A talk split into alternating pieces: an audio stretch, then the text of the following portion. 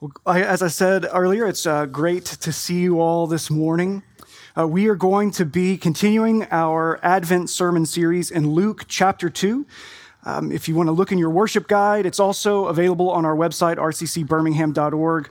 Uh, the worship guide is digital and iPhone friendly on there. Um, but we are going to be in Luke chapter 2, beginning with verse 8. And uh, the series that we've been doing uh, is looking at the the responses that we see, uh, responses to the Christ child in the Christmas story. Uh, last week we looked at the response of Mary, and, uh, and today we're going to be looking at the response from the shepherds. And so look with me at Luke chapter 2, beginning with verse 8, and let us listen carefully, for this is God's word. And in the same region, there were shepherds out in the field, keeping watch over their flock by night. And an angel of the Lord appeared to them, and the glory of the Lord shone around them, and they were filled with great fear. And the angel said to them, Fear not, for behold, I bring you good news of great joy that will be for all the people. For unto you is born this day in the city of David a Savior, who is Christ the Lord. And this will be as a sign for you. You will find a baby wrapped in swaddling cloths and lying in a manger. And suddenly there was with the angel a multitude of heavenly hosts, praising God and saying, Glory to God in the highest, and on earth peace among those with whom he is pleased. When the angels went away from them into heaven, the shepherds said to one another, let us go over to Bethlehem and see this thing that has happened, which the Lord has made known to us. And they went with haste and found Mary and Joseph and the baby lying in a manger. And when they saw it, they made known the saying that had been told to them concerning this child. And all who heard it wondered at what the shepherds told them. But Mary treasured up all these things, pondering them in her heart. And the shepherds returned, glorifying and praising God for all they had heard and seen as it had been told them. This is the word of the Lord. Let's pray together. O oh Lord, this morning would you meet with us in your word by your Spirit? Lord, we bring to you all that is weighing heavy on us our hopes, our fears, our worries, our expectations. And we come to you believing that you are a good father and that we can trust you today. So, God, we need to hear from you because you have the words of life. So, would you speak to us now, Lord? For your servants are listening. We pray these things in the name of the Father, the Son, and the Holy Spirit. Amen. I like to think that in the deep of the darkest night on that first Christmas, that bright yellow beacon in the night sky that the wise men began to follow at the edge of the dark abyss, I like to imagine that it was a Waffle House sign. I had a tradition a number of years ago. It started when I was about 17, 18, and con- continued on through my 20s of going to Waffle House on Christmas Eve at midnight it was my own version of midnight mass. Sometimes I'd be there in a booth with a friend or two. Years later, Jess joined me. I did not invite just anyone on these sacred pilgrimages, uh, only a select few. I kept the tradition going for about 10 years or so until my daughter June was born. She was six weeks old that Christmas Eve, and the thought of doing any, anything after midnight besides sleeping was a foregone conclusion. And that's how it's been for the past 10 years now. The Christmas Eve Waffle House tradition has been on an indefinite hiatus. But I remember that first time that I went to the Waffle House on Christmas Eve, 20 years ago now. I remember the young woman who poured my coffee and gave me a slice of pecan pie as the clock struck midnight and it became Christmas Day. I remember thinking how these people, scraping the eggs and flour off of the napkin dispensers, these folks who, just like me, were awake in the middle of the darkest night of the year, we were the people who would have been awake in the middle of that Bethlehem night so many years ago. These people working the midnight shift at the 24 hour waffle dispensary, offering a warm booth and hot coffee to truck drivers, folks heading into work, the men and women who couldn't pass up the holiday pay even though they'd missed their kids running down the hall Christmas morning. These were the people who would have been working on the hillsides in Bethlehem.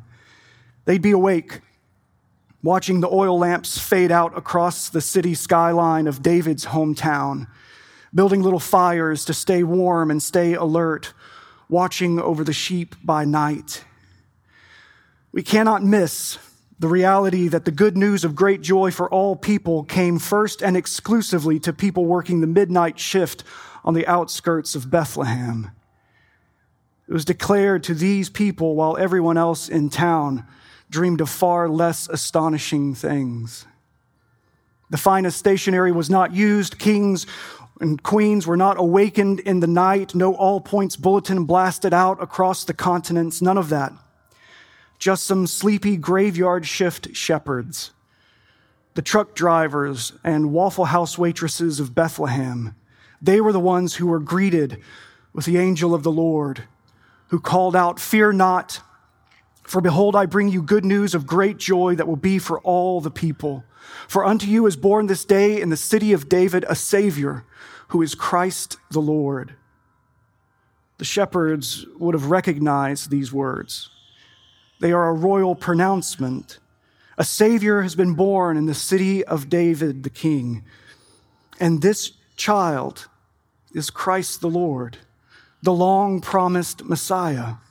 This grand and noble pronouncement was made to the least noble of men. But then again, the child was not born to be impressive. Neither his location in Bethlehem nor his place in the manger were designed to be impressive. Long before that night in Bethlehem, the prophet Isaiah wrote of the coming Christ child, saying, He had no form or majesty that we should look at him, no beauty that we should desire him. Common shepherds working a common job. A child born to a common mother inside of a common stable and laid in a common feeding trough. But this child was far from common. And the trough was to be a sign for these shepherds. It would be for them a confirmation that the glorious pronouncement by the angels was true. It was a small but very significant verification for the shepherds and for Mary and for Joseph that what God had begun that dark night in Bethlehem was certain and true.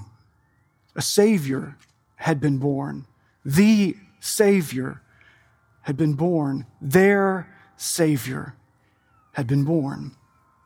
So the shepherds took off, hasting all the way into town. Luke doesn't say if they brought any sheep with them, but perhaps a young lamb or two rode on the shoulders as the shepherds ran through the streets. The shepherds would have quietly searched for the place that still had lamps burning late in the night until finally they would find the stable with the lights still on. And there he was, just like the angel had said a baby lying in a feeding trough, wrapped in cloth, the young mother watching over her newborn son. The shepherds told Joseph and Mary what they had seen in the night sky, what the angels had declared to them. And Joseph marveled at what he heard the shepherds say. However, Mary stored up these words like a precious gift in her heart, a treasure to be pondered and prayed about for years to come. Good news of great joy. Surely these words echoed in her heart the day she watched her son carry his cross up to Calvary. And perhaps these words echoed even louder good news of great joy when she embraced her son after he was raised from the grave in his resurrection. There are many things that we could consider regarding the shepherd's response to the Christ child, but I'd like to focus on just one. When confronted with the declaration of the birth of the Savior, After the angelic choir disappeared into the heavens, the shepherds said to one another, Let us go over to Bethlehem and see this thing that has happened, which the Lord has made known to us. And they went with haste. Now, I know this will sound redundant, and that is because it is. But the response I'd like for us to reflect upon today is this the response of the shepherds was to respond. Why is that so significant for us today? Because today we have heard the good news of great joy that is for all the people. You have heard that the Savior was born, who is Christ the Lord. You have heard the declarations of the angels crying out, Glory to God in the highest, and on earth peace among those with whom he is pleased. But have you responded? And if so, how? Do you hear the declaration of the angels, the promises of God? Do you believe them? In your heart, do you go with haste to Bethlehem to behold your Savior, to trust in Him, to worship Him, to love Him? Or do you sit back down on the grassy hill and go back to your shift of watching over the sheep by night and disbelieve that anything so great or so good could ever really happen? And even if it did happen, does it merit a response deep in your soul? The response of believing? With bewildered and expectant hearts, these shepherds ran into town, searching for the child in the manger. And when they found him, when they saw the child who looked like every other baby that they had seen before, being held by his mother, who looked like every other overwhelmed and exhausted new mother that they had seen before, when they looked at that child, they beheld their Creator and their Savior. They responded with belief. They heard this news and they went out looking for confirmation. They believed and they sought out to believe more deeply, to behold with their own eyes the truth that was declared to them. And they did. They watched as Mary held their Savior in her arms.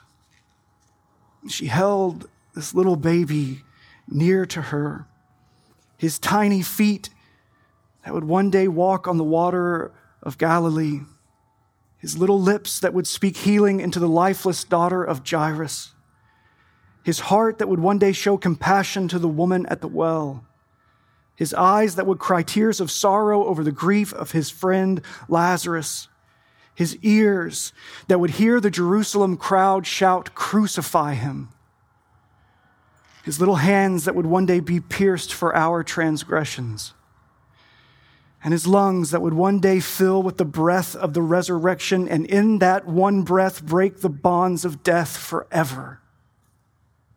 The response of the shepherds was to believe, to believe in the unbelievable. And that is the true wonder and invitation of Christmas. At Christmas, we dare to believe in the unbelievable. And in our hearts, we run with haste to see what we have been told, to see what God has done and is still doing today, saving his people, making them his children. But how do we see him when we can no longer run to the manger like the shepherds did? How do we see him when he's no longer in a stable a few blocks away? Just as the Holy Spirit overshadowed the Blessed Virgin Mary that she might conceive of Jesus in her womb, that same Spirit comes to us that we might perceive of Jesus in our souls, that we can be near to him in worship, near to him in his word. We see him when we gather with other believers as the body of Christ. We see him when we serve the least of these those in need of clothing and food. We see him when we declare and celebrate the good news of his gospel. And when we share that news with the people around us, to celebrate that God has come to rescue us. And we want everyone to believe this news and to find salvation in him. We see him when the Spirit leads us in prayer to pour out our hearts before Christ our Lord it is the Spirit who leads us to remember our Savior and to respond to our Savior with trust and love and obedience.